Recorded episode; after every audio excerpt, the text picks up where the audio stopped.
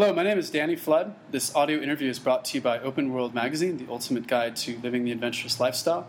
We help people find more freedom, love, passion, and adventure in their lives. Go check us out at openworldmag.com. So, I have a very exciting podcast for you guys today. I'm joined by Billy and Akaisha Kaderli. In 1991, Billy and Akaisha retired at the ripe young age of 38. Now they are in their 24th year of a financially independent lifestyle and according to themselves, they are just getting started. So I just wanted to welcome you to the show and thank you so much for being here. Thank, thank you for having us. So, could you guys maybe just expand on that introduction a little bit and then give me a recap of what your life's been like these last 24 years and maybe also a snapshot of your lives before that? Okay, well, Danny, we were in our early 30s and we were living in uh, Santa Cruz, California, on the Pacific coast of California, in a very nice location. And we were both working um, two separate careers at this time. And we were both putting in many, many, many hours. Um, and it got to a point where we started drifting apart. And we we decided that uh, we needed to make a change do something different. And we both have a traveler's bug in us, and so we um, we took two years and, and uh, arranged our finances and, and checked what we were spending, and we decided that we had enough of a nest egg that we could financially support ourselves um, without having to, a job. And so in 1991, at the age of 38, we started our trek by uh, flying from California down to Nevis, West Indies in the Caribbean and we spent six months six months on this tiny island in in the Caribbean, and from there we haven't looked back. That's fantastic. So, I mean, I want to ask you guys what, what was going through your minds um, when you took this plunge. I mean, were you afraid? Were you uh, did the existential questions creep up? Like, were you worried about what you were going to do and, and how you were going to survive, or you just felt like you were going to figure it out as you went? Well, actually, it was Billy's idea to to do this retirement um, and travel the world. We both were travelers, but in my in my mind, I was I thought that he was, you know, a little crazy about it. I thought that we were way too young, and there was we didn't really have yeah we didn't really have any mentors that had done this ahead of. We had written read a couple of books and saw some articles where people were sailing around the world with their kids and this type of thing. And it always appealed to us, but to actually do it ourselves, we received very little support and very little understanding about it. It was something brand new. It challenged the belief system of everyone we knew. And it was it was a little um, stressful and challenging because we weren't sure what we were going to do. Um, not in terms of being bored because we're not that type of people. We're very self-entertaining. We, we are very we're self-starters, but just how was it going to work out? Were we able? Were we going to be able to survive and live on the amount of money that we said we were? So it, it was with trepidation and uh, excitement that we started out our our, our world travels. Yeah, so Billy kind of stated it rather matter of factly, but I'm sure uh, it's it's such an outlandish dream, uh, or such an outlandish idea that it seems like a dream. I'm sure everyone else kind of uh, told you guys to be realistic, right? Oh, sure. You know, which most people um, didn't believe that we were actually retiring. They figured we'd go on a couple month vacation and return with our tails between our legs and say that we failed and go back to work. It gets to a point where where how how much is enough? Um, when you when you're working and you're saving and investing as we were, it got to a point where is it going to make any difference if we double our net worth? Is it going to make any difference if we have X amount instead of Y? Um, right. And it just got to a point where how much is enough? And what do you need to, to live the lifestyle that, that you want to live um, for, for as long as you want to do it? So that's what it gets down to. And there's a study, um, I'm sure you guys have heard of it, but I, they did a, I don't know if it was in psycho, uh, where I read about in Psychology Today, but they said that after a certain amount, making more money doesn't actually add anything to your life, doesn't make you any happier. Uh, you guys yes, I've read story? those. Yes, I am familiar with it.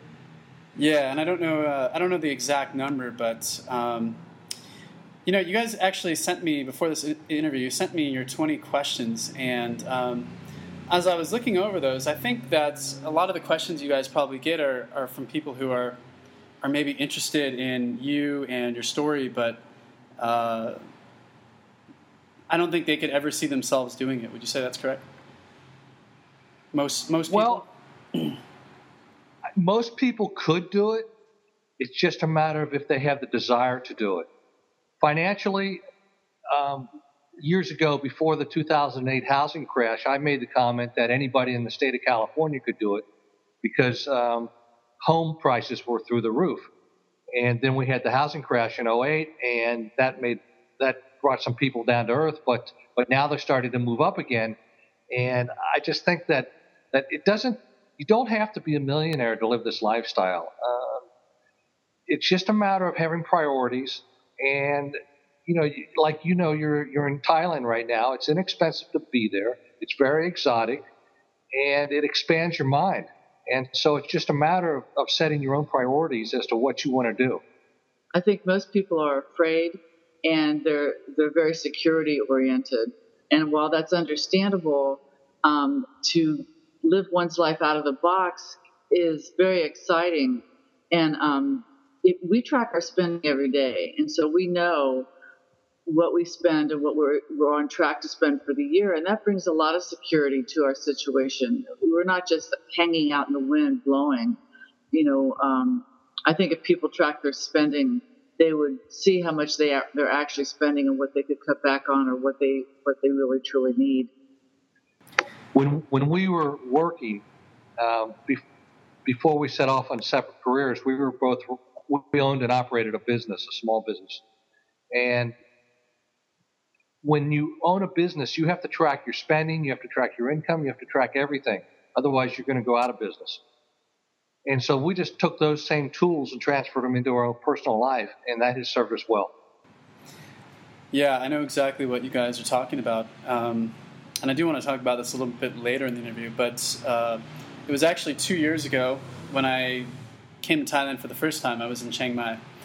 And uh, that's when I first started keeping a budget and I don't know if it's how you guys do it, but I, I just started writing down everything I spent money on on a piece of paper and just kept track. And then I realized, you know, I'm I can easily live like a king for less than thirty dollars a day.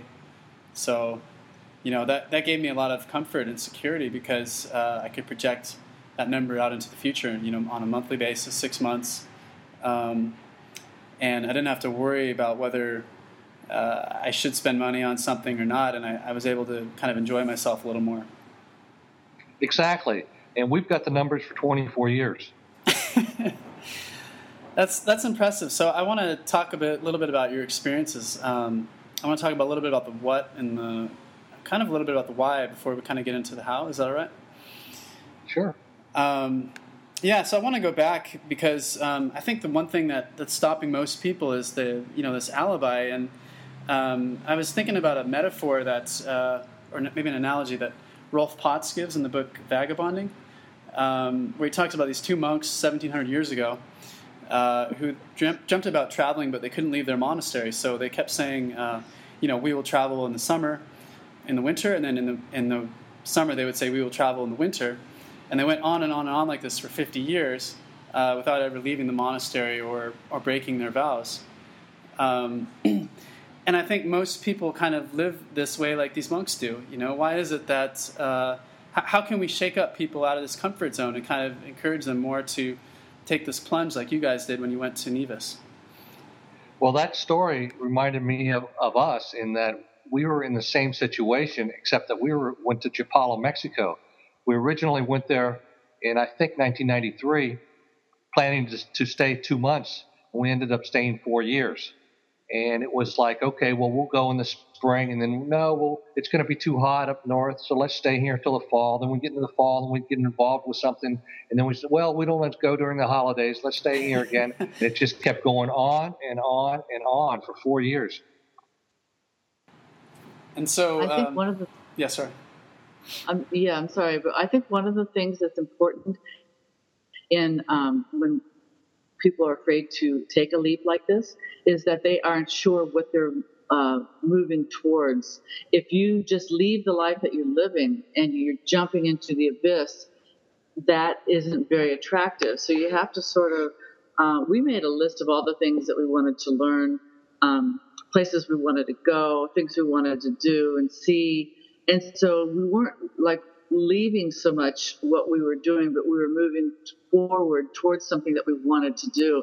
And I think that sort of um, what it sort of bridges the two lives together, so that so that you're not taking such a huge step, and it's so frightening.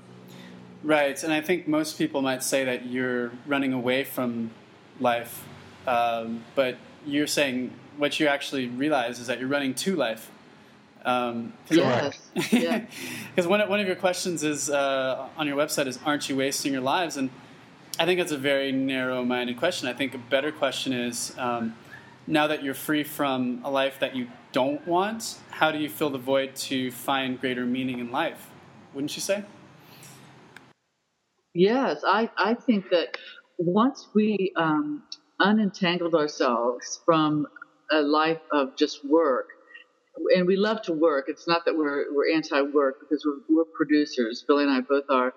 But once we we un, un, disentangled ourselves from the schedule of it, you know, six, 60, 80 hours a week, there were lots of um, opportunities that opened up, volunteering and projects and new things to learn and places to go. And and actually, um, especially if you're self motivated or self starting, the world just is just full of opportunity and they just drop in your lap and you can choose well should we do this or should we do that? I mean this last year we were invited to go to vietnam all expenses paid just to rate um, a concierge service. And i mean that opportunity would never have happened if we had been working. I mean everything was paid for and we met new people and had new experiences and so on. And that was just something that just fell into our laps and we could choose oh well should we do this should we do that and it's it's actually very exciting once once you're out of the regular schedule. So you guys obviously have a very unique perspective um, based on your experiences these last 24 years. Um, what would you say you've learned as a result of this journey? I mean, what what meaning have you found? What how have you filled uh, your time and uh, maybe what, what what did you learn that was kind of unexpected as well? Have you found? Well, for myself, um, I, I learned that I uh, my investing skills are, are solid and that um, we can sustain ourselves with the amount of assets that we had when we retired. At this point, our assets have grown um, to more than what we had when we retired, including inflation. So we are uh, we are in uh, in solid financial shape, is the way I see it. Um, the other thing that that I have learned is during the during the 24 years that we retired, the computer age came came about, um, and so in the 90s we bought our first PC, and it was been a it's been a bit of a learning experience as I've got no technical background in computing at all, and so then in 2005 we launched our own website, and as you know, uh, there's technical challenges constantly with this stuff, and so I've had to self teach myself. Um, quite a bit, and so I, you know it keeps me out of the bars. I think for myself, um, one of the things I appreciate most is the perspective that world travel gives. Um, you know, it, it, forces you not to be narrow. There's just so much variety in the human condition that that it actually opens your mind, and I appreciate that very deeply. Also, that stress doesn't stop; it just changes form.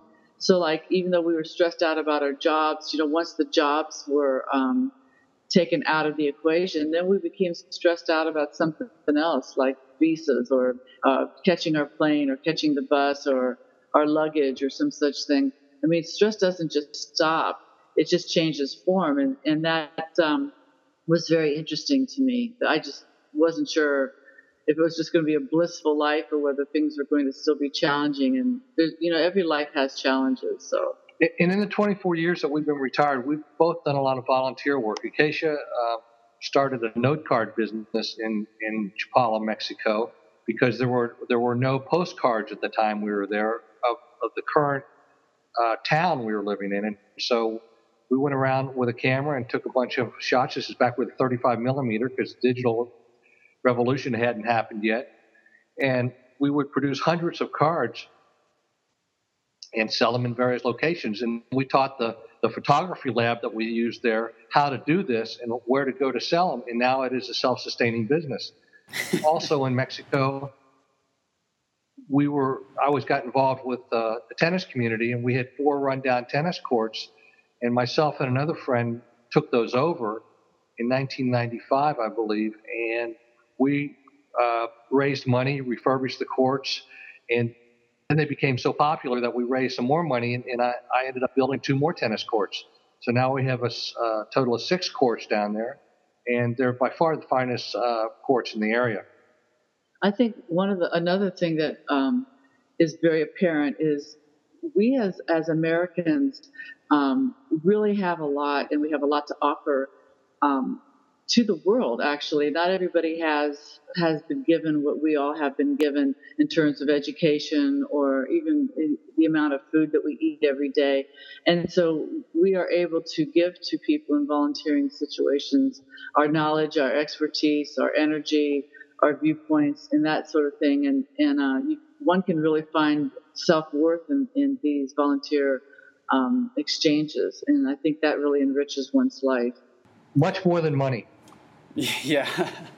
So, so you guys really have the sense that you're um, living according to your purpose and making a difference uh, in the world versus uh, living a pointless life of just spinning the wheels in a job.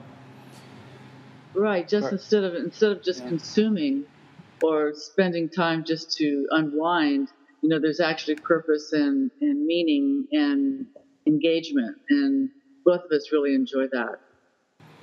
Yeah, that's that's that must be a great sense of fulfillment that you're able to do good everywhere you go and contribute to the world and make it a better place.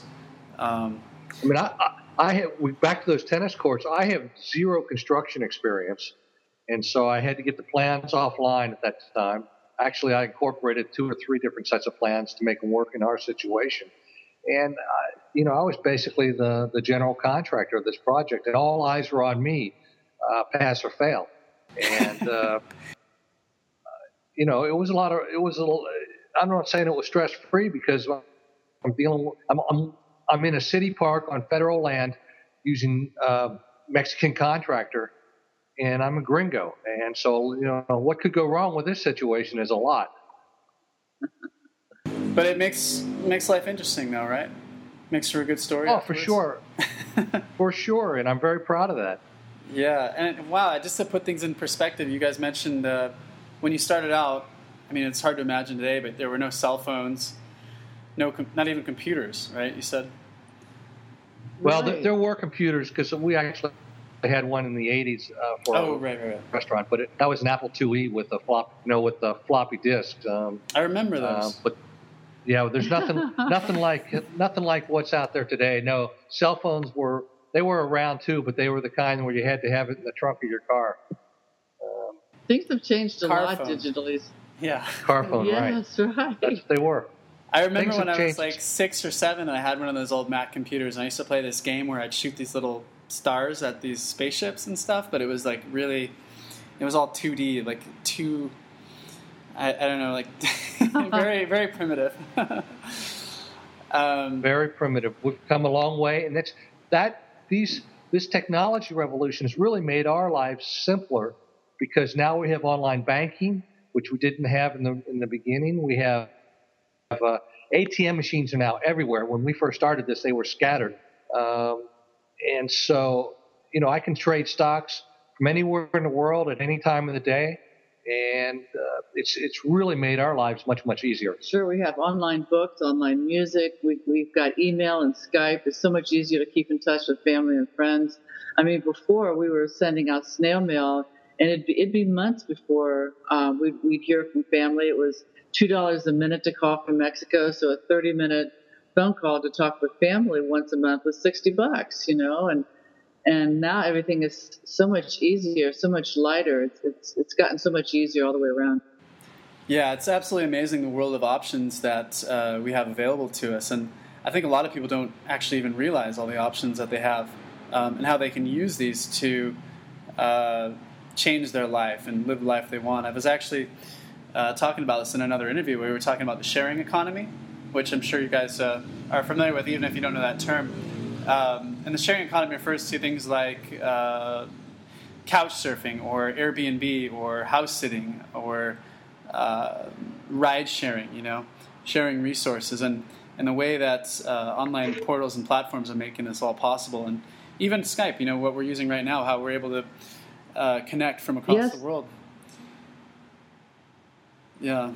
Yes, the community has gotten larger. Like you say, ride sharing or couch surfing or house sitting. I mean, those things have just opened up the whole world, and you can um, take care of each other's pets. You can visit different countries, or even just across the United States, you can house sit and take care of pets. And it, like you had mentioned, the options are really wide and varied and all you have to do is just decide you want to do them and, and plan for that and, and really it's it's easy we have house sat in uh, antigua guatemala uh, as well as chapala mexico as well as in the us yeah and i think house sitting is, is kind of like a secret weapon for the long-term traveler right you can uh, well, it is. Yeah. it is. It, it is. It's good. because housing is one of the largest expenses in anyone's budget, and if you can, you know, tame your housing expense, whether you are house sitting or couch surfing or you get a monthly rate at a hotel, you know, you're really impacting your spending. Right. Right. And. Um, I want to get into house sitting in just a second. Uh, I want to dive in, but uh, before I get to that, I want to ask you about something else you said. Uh, which which was there is no uh, cure all to stress. It just changes forms. Um, yes. So, how have you guys found good ways to, I guess, mitigate that stress, or to, uh, I don't know, you got to put things in perspective. Sometimes you have to pinch yourself, right? I mean, you must be, you might be stressed out about a flight, but you're on the beach in Thailand. I mean, you got to pinch yourself and be grateful, right? or what, what do you guys do to, to cope?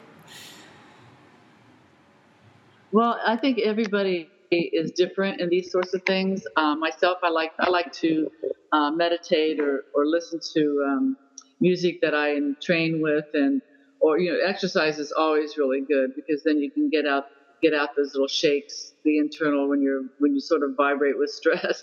You know, um, breathing is, is, breathing exercises are really good too. But Like you mentioned. Um, here you are on the beach in Thailand, and and you know everything is falling into place for you, and, and you're worried about renewing your visa or or catching that plane tomorrow or something. And it is, I mean, of all the things in the world, you know, I mean, I could be worried about having my next meal, and I'm not. So yeah, it, it, we have a very blessed lifestyle, and, and I think in terms of what people do for for stress, that's um sometimes we just go out of our hotel room and just take a look at, at the great weather that we have or, or the uh, the vendors, the street vendors, or the natural beauty that we're surrounded in, and that's that's very it mitigates the stress as well. Yeah, just practicing gratitude like that and focusing on what you're thankful for, right? Exactly. Yep. Yeah, I, I think I can relate to to you guys as well because um, you mentioned meditation, and I found that to be the answer many times. Like. Uh, when I came to Asia two years ago, I did a, a motorcycle trip. You know, I went across Vietnam, and um, you know, I dreamed about this trip for for a while, and and I was like, okay, well, this is it. I'm living the dream. I mean, is this everything that I had imagined it was? And you know, I got this tremendous high, but then I was like, okay, what do I do next? You know, right? do, uh-huh. do, I need to return to corporate America? And I was like, no, no, I, I need to figure out I need whatever I want, whatever I do next. I want it to be bigger than what I did, what I've done already, you know. And I want to find greater purpose in my life. And uh, I think meditating helps with that. Do, do you guys sure. uh, have you guys ex- encountered that experience? Um, I think that Billy and I, like I've mentioned before, we're, we're both very self motivated and we're we're goal oriented and um, do you guys you know, we do like list? that. We did when we first retired. Now it's um, now it's just in our heads. Yeah, now we just trust that new things will happen. We never know how they're going to come or where they're going to come or when, but um, things just fall into our laps, and, and we're we're a lot more trusting of the process than than we used to be. You know, we always wonder like, well, what are we going to write about next, or where we're going to go next? But something always happens, and and it just falls right into our laps, and, and we're really grateful for that. Awesome. And um, I actually wanted to ask you guys too how how is the world? You know, you've been traveling since 1991, and uh, before a lot of these technological developments. I mean, how has travel changed over these last 24 years, and how is the world? Have you seen the world as it's developing?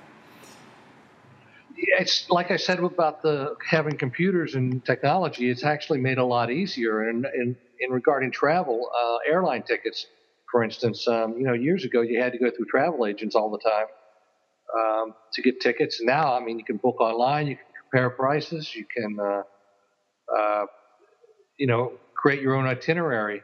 And um, so it's gotten easier, like I mentioned. I, I think things have come to us. Um, and I don't know if we were that far ahead or, or if, if uh, the world's catching up with us or what, but uh, it's, it's just gotten easier all the way around. You guys are so ahead of the curve. I mean, you were doing this 15 years before the four hour work week was, uh, was ever published. so, I'm, I'm going to I'm, I'm going to give you an exclusive tip. I'm going to give your listeners an exclusive tip on on a deal right now that's happening. Now, this is not for the for the uh, faint of heart. Okay, give Venezuela is going. Venezuela is going through a crisis right now, and and their official rate for the Bolivia Bolivar, which is their currency, is I believe it's six to one or maybe eight to one officially, but the black market rate is like 158 to one. And so airline prices are fixed at the old rate, at the at the official rate. And so you can go to Venezuela, specifically to the Isle de Margarita, which is an island off the coast, which is a safe place to be. Go in with dollars, cash them into on the street at the black market rate. Go to a travel agent and buy a round, round the world ticket for five hundred dollars on Air France. Have you guys done that? No, but we do. We know people that have been there. Oh my gosh! Taking advantage of it. They spent a month on margarita for free, basically. Okay, I'm taking notes on everything you guys just said. Um. it's it's but like I said, you got to go in with dollars. You got to risk carrying a lot of money on you. Okay. Um, How much is a good know, amount? Like, isn't there a maximum amount that you can take? Or maybe it's, well, I think it's twenty thousand is the max, right? Yeah, well, I wouldn't. I wouldn't be traveling with that kind of money. But I mean, I think if, if you if you went there with with four or five thousand dollars, uh, you know, in money belts and in your shoes and whatever, you could. Um, number one, you'd be living high on the hog. But number two, to buy the airline tickets, that's more than enough. Oh, that's fantastic. You know, I interviewed uh, Mike Spencer Bown. I don't know if you're familiar with him. Uh, but he's also been traveling since 1991, and, and he mentioned that uh, just through the process of traveling, he's identified so many little entrepreneurial opportunities like that one you just mentioned. Um, yes. but you have to be, you know, this is the type of situation where you have to be available to be able to go there. And how long this is going to last, who knows?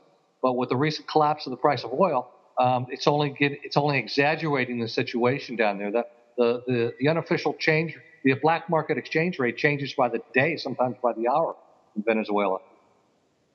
Yeah, that's amazing. And um, I mean, just just the knowledge that you guys have that you know about this kind of stuff. I mean, it's not what the average uh, American usually spends their time thinking about. You know, the exchange rates in Venezuela. I mean, before this call, we were even talking about uh, Chiang Mai in the old city, and you were you're giving me com- uh, computer store recommendations here in Chiang Mai, and uh, you know, we were just uh, so. Right. I think it's fantastic. Um, just the kind of knowledge that you've acquired and uh, through experience is just fantastic. I mean, you, you, guys are familiar with the Dos Equis well, thank you. right? Yeah. and a lot of this, a lot of this information is available on our website, retireearlylifestyle.com. Okay, retireearlylifestyle.com. We'll put the link to that in the show notes as well. Um, okay. And you guys have also written two books, right? Correct. The Adventurers. We have uh, to... two books on yeah, the Adventurer's Guide to Early Retirement, the Common Sense Approach, and then Your Retirement. Um, your retirement dream is possible, and those are two books that have uh, financial information and travel information. And then we have five uh, travel books on specific places around the world where we've traveled and places we've stayed and such like that. We have a digital bookstore We have um, everything available there as PDF downloads, so it's real easy. You can get them in moments, and everything's affordable. We have a lot of good information too on our preferred link site. Uh, we must have hundreds of links to uh, everything from relocation to retirement jobs, uh, medical information. We do a lot of, medical travel, um, housing, different uh, housing options, uh, just all sorts of entrepreneurial ideas. So, like if you're just wanting uh, opportunities, our preferred links is a great place to start. Yeah, I was just going to ask you guys, uh, where do you start? And I guess it can be a little bit overwhelming, but um, you, mentioned you mentioned so much right there. I, I, feel like I could dive into several different things, but uh, one of my favorites is the geo arbitrage. When you mentioned uh, medical tourism, for example. Uh, oh, uh huh. I, I, think people don't realize how cheap it is in certain places. And you guys obviously go where your dollar values are much stronger. Um, here in Thailand, yes. for example, you mentioned medical tourism. Like uh, last year in Malaysia, or two years ago in Malaysia, I had an accident. I broke my foot, uh, broke a couple of teeth, and I went to the hospital that night. And they're just like, "All right, you can go." And I'm like, "Well, how much do I owe you?" And they're like, "No, don't worry about it." You know, and so they, they put a cast wow. on me. I got you know free prescriptions because it's all government sponsored healthcare there. And you know, right. I think I think a lot of people worry about that. You know, oh, I need to get shots. I need to get health insurance. You know, I've never even had any, I've never had any insurance, but uh, you know, even if I needed something, it's it's so cheap out here. Yes, we don't carry insurance when we are in foreign countries. We take advantage of the local care, and we just pay out of pocket. Or, in, like in your case, you didn't have to pay anything. Um, we often get our our full physicals and our eyeglasses. Um, dental work, all sorts of things done overseas because it's so much more affordable. Yeah, absolutely, and it's especially with um, you know you mentioned the computer age now. Uh, I mean, you can live and work from here and, and earn dollars and spend baht, which is the Thai currency. Yes. Or ringgit in Malaysia.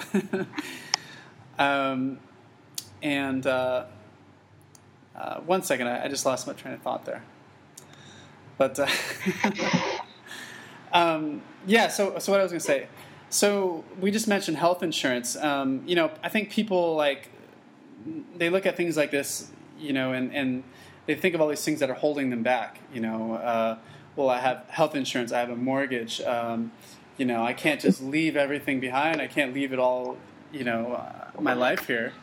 And I guess you guys have made it a point to do without a lot of stuff, right? Kind of minimalist.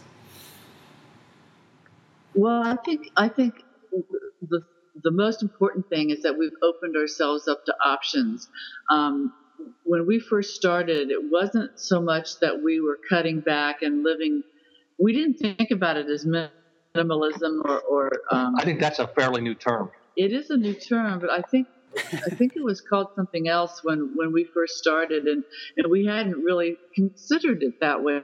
We just thought, well, um, we're not going to carry so much stuff around. We're not going to consume so much. We're not going to need so much. And after a while, it, we found that our lifestyles were really um, uh, unencumbered, fancy free, and we enjoyed that quite a bit. It was liberating. Liberating, yeah. It's very free, free oriented. I mean, we've been traveling for years now um, out of our backpacks, and we carry everything that we need uh, for ourselves out of our backpacks. I mean, for years of travel and and it's really like Billy said, it's liberating not to have to dust items on our shelves or you know have to go to the same places to eat or to, even just the routine. Our routine gets mixed up, and that's very exciting. And uh, you know, I think that it's it is really good that people are considering minimal, minimalism these days because it's so beneficial. Yeah, and I think um, it's really something that you have to kind of experience to understand, right? Um, you mentioned, uh, I think you mentioned perception of time. I've heard of a saying, uh, monotony dulls your perception of time and novelty unfolds it. So I think. Yes, that's good. and I, I've, it's, I've been in Asia for seven months during this trip, and it feels like seven years given all the experiences I've had. And, mm. you know, a year can pass, two years, five years can pass at home, and you can barely recall anything, right? Right. Yeah. I think the traveling opens up your senses, and and you start seeing things that that uh, you've overlooked for years because it becomes a routine when you when you stay in one place. But when you go to a new place, everything is new, obviously, and and you're you're just everything is all your senses are, are very much aware sight sound smell etc um, the novelty of it all the novelty of it all right yeah and and i think um, about sorry go ahead oh i was just going to say we just finished uh, reading an article recently about travel and how it's good for your brain because you're you're in, encountering brand new experiences all the time and so your brain has to make new neural pathways in order to to deal with the life that you're living. So it's really it's a healthy thing for your brain. Right, and few things are more exciting than reinvention. I think you know recreating yourself, and um, if you have goals or dreams that you've had when you were a childhood that you kind of like since you were a child that you just kind of put on the shelf, you can kind of reawaken those again. Right. Yeah. Yeah. Yeah. Um, I definitely know what you guys are talking about. And I think, um, you know, you guys focus a lot on retirement, but uh, going back to this concept of minimalism, um, I think a lot of people have to embrace minimalism not by choice, but just based on current economic times and the current economic situation. So, especially with, I think a lot of what you guys teach can apply to younger generations, like millennials, for example, um, who are who are very mm-hmm. disillusioned with the traditional path and and saying, you know, no, I don't want to buy a home. No, I don't want an auto loan. Or, you know, no, why should I have savings because everybody else is losing their savings, you know? Um, well, we're, we're, we're big advocates of becoming financially, financially independent no matter what your work situation is. Um, I, you know, it's okay if you want to spend a lot of money, but you need to have the resources to do it. If you want to buy, if you want to, if you want to uh, maintain a lot of stuff, you know, boats, they're expensive. Cars, they're expensive. Houses, they're expensive. So what is what is your recommendation? You just have to prioritize. Yeah. What, what's your recommendation to people Sorry? if they want to become financially independent? Besides giving things up, um, you know, how about how about funding them their their travels and or just living this? Well, they need yeah. to they need they need to learn a bit about investing, and I suggest using index funds. Um, is as a way to do that. And uh, time, you know, for millennial, time is on your side. That is the biggest asset that you've got. It's it's a small amount of money can generate can grow to a very large amount of money over time. And even with pulling dividends out or, or taking uh, uh, you know withdrawals out of it, basically, what you need to, in a in a nutshell, to sustain the lifestyle that you that you're currently living, or even uh, more minimal than you currently are living, is to take is to calculate what you're spending, and I mean get down to the uh, to the dollars and cents of it, like you tracked it when you were in Thailand in our conversation earlier, and then multiply that times 25, and that is the number that you need to have in investable assets in order to pull four percent out of that every year and to maintain your current spending level. Okay, awesome. Um, anything else when it comes to investment that you'd like to recommend? Um, I would oh. say just to continue doing it, to continue investing. Like Billy said, you've got time on your side. And even if you become a little disillusioned about how little it seems to be, to, to continue to invest as a lifestyle so that so that you do have money for when you want to pull the plug or when you want to live a different kind of life, just not to give up on investing. Right, and also Billy, your your background is um, you worked in a you managed a Dean Witter brokerage, right? So this is kind of your your area of ex- expertise, investing, correct? Right, but that but that doesn't make me a rocket scientist either. Yeah, um, yeah, yeah.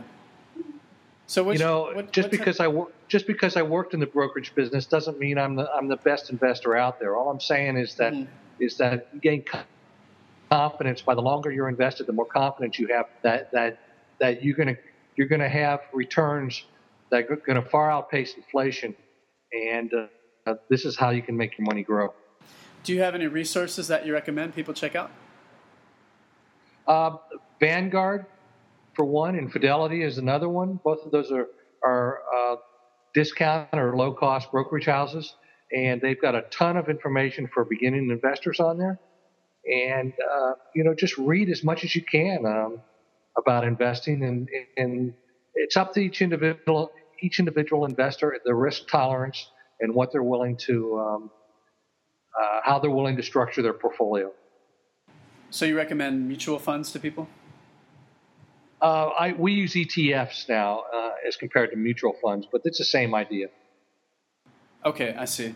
And have you ever heard of uh, Billy? Have you ever heard of Covestor? Covestor.com. No, I have not. Um, it's it's a website where you can uh, you can choose kind of a money manager, and uh, you create an account, and whatever they invest in, your account kind of matches it as well. Um, I see. Well, I'm a big, I'm a firm believer of doing it yourself because only you know what your risk tolerance is, and, and only only you have your best interest in mind. Okay. Okay. Cool. And so, if uh, someone wanted to learn more, could they read about that in your book as well? Sure. Yeah. Okay. Okay. So, I guess um, last thing I wanted to just ask you guys. Uh, kind of take the conversation in a different direction. What are some of the coolest um, or most fun things that you've been done during your travels, or some of your favorite experiences? Oh, there's so many actually. I mean, we we have lived in in Mexico. We've lived in Central America. We've lived all um, Asia. I think just uh, we've scuba dived. We've uh, taken helicopter rides over the Grand Canyon. Cooked lobster on the beach. Uh, lived on an island named Nevis where there was only 900 people on the whole island. We've gone to see uh, indigenous peoples up in the mountains, you know, just where they have no running water. You know, it's hard to it's hard to just put a like one thing on it because it's our lifestyle. It's like, what do you do every day? Well, we we see something different every day. So one time we visited a hill tribe in northern Thailand, and I took a bunch of photos of the of the people there. And then two years later, we went back, and I this time I had my computer with me, and I was able to show the people of the village these photos that I had taken, and it was a big hit. They were gathered around me like it was a Saturday night movie. do you find that a lot? I've never your, seen anything uh... like that. do you find a lot of your assumptions have been uh, shattered? I guess as far as how the world is, because I mean, if you look on the news, I mean, we're told that the world's a scary place. Well, and people aren't friendly. right. Well, people are friendly everywhere, and and and we have been accepted in every part of the world that we've been in. Um, and you know, people are just trying to live their lives, and and they like to be left alone and and and be productive in their own in their own way, and, and I think that's all that they're looking for. We have a lot in common with even people in the hill tribes, and there's still birth and death and motherhood and family squabbles, and you know you're looking for how to feed yourself and how to survive, and and there's still the joy of a sunny day and the peacefulness of, of a calm river or lake or stream or something, and we have a lot in common, and that's one of the things we like to focus on is what even though we may physically look different, what we all have in common. It's been really refreshing. Right. That's such a great lesson. Um, I think I've noticed that too, just, just in Vietnam, for example, that, you know, Vietnamese communists want the same thing as American capitalists, basically, or are looking for the same things in life anyway. Um, sure. Maybe just vary a little bit in their ways of trying to get it. That's right. Yeah. And it's, it's such a gift, too, because um, you know, once when I first started traveling in South America, uh, everything I thought I knew about myself and about the world was just shattered almost instantly. And uh, ultimately, sure. Well, you're not going to get it. You're not going to get it by watching the news at night. That's for sure. Yeah. well, awesome. So, is there anything else you guys wanted to uh, add before I, I plug your uh, book and your website again? Well, in January, we will be starting our 25th year, and this is a big year for us uh, because we feel like that's quite an accomplishment to be financially independent for 25 years, and with the amount of travel that we've done, and uh, our bodies are still holding up fairly well. We're 62 years old now, and so we still feel like we've got um, some more miles ahead of us. I think too. To I'd like to have people um, ask themselves how fear is holding themselves back because fear um, doesn't ever stop either. And you can see where you can be afraid to take this chance or afraid to make that decision or afraid to go here or there or afraid to open yourself up to a stranger or something. And fear really constricts and, um, you know, just to, just to allow fear to, to float through and just not control your life. I mean, it's not necessarily going to change, but but to, to not let it control your life because that it will constrict your life if you if you let it control you. Right, that's a great point. Um, and I think there there is no absence of fear, right? I mean, everyone feels the same fear, but you have to continually push yourself out and uh, put Sure. yourself out there. Sure. Yeah, there's a surfer surfer term says no fear. You know, I mean, you, that wave's coming, you get on it and ride it. as long as it's not big enough and swallows you whole, I suppose. You don't know unless you ride it. yeah, yeah. There's a great book. I don't know if you've heard of it. It's it's Feel the Fear, uh, but Do It Anyway. Have you ever heard of that one? I've heard of the saying. Yes. uh, Susan Jeffers, and I guess it says that you know all the people that you look up to, that you respect and admire, they feel the exact same fear that you do, but they push through it. And um, I think that's Mhm. probably the yeah. same. with Really. this. You know. Sure. Awesome. That's right. Like Billy and I sometimes, Billy and I sometimes ask each other, you know, why are we choosing to do this or that? Are we, or why are we not choosing to do this or that? Are, are we afraid, or is it some other reason? And if you can, if you, if it's just fear, we decide to do it anyway, just to grow. We'd, we'd much rather grow and than to than to worry about fear holding us back. Right. So err on the side of action, then. Right. I think so. Yeah. It's, You know, when you get to a fork in the road, take it. Take it. Awesome. Well, if you guys are inspired by uh, Billy and Akaisha's story, go check out their website, retireearlylifestyle.com. Um, they weren't lying when they said they have a ton of resources on their website. And also the book, uh, The Adventurer's Guide to Early Retirement. Uh, I'd recommend this book to people of any age, right? It's common sense stuff. Would you Yes, say? it is. Yeah. yes. And what, what was the other book uh, again? your retirement dream is possible and we give interactive spreadsheets with these with these books and um, if anybody wants to write to us we answer all email so if anybody has questions we're happy to answer the questions so feel free And uh, your email is, uh, can I share that on the interview? sure Sure, go ahead. do. Uh, the guide at retireearlylifestyle.com. Is that the email you prefer? That's yes, that one. works. Okay. well, Awesome. thanks Thank- for having us yeah, thank Yes, you guys thank so you much. for having us. And we hope to see you on the world, road less traveled. Okay, I hope to uh, run into you guys at some point. Maybe if you come back to Asia or if I come to Venezuela looking to buy a round world ticket. Very good. All right, thanks, guys. Okay. thank you Have a good day. You too. Bye bye.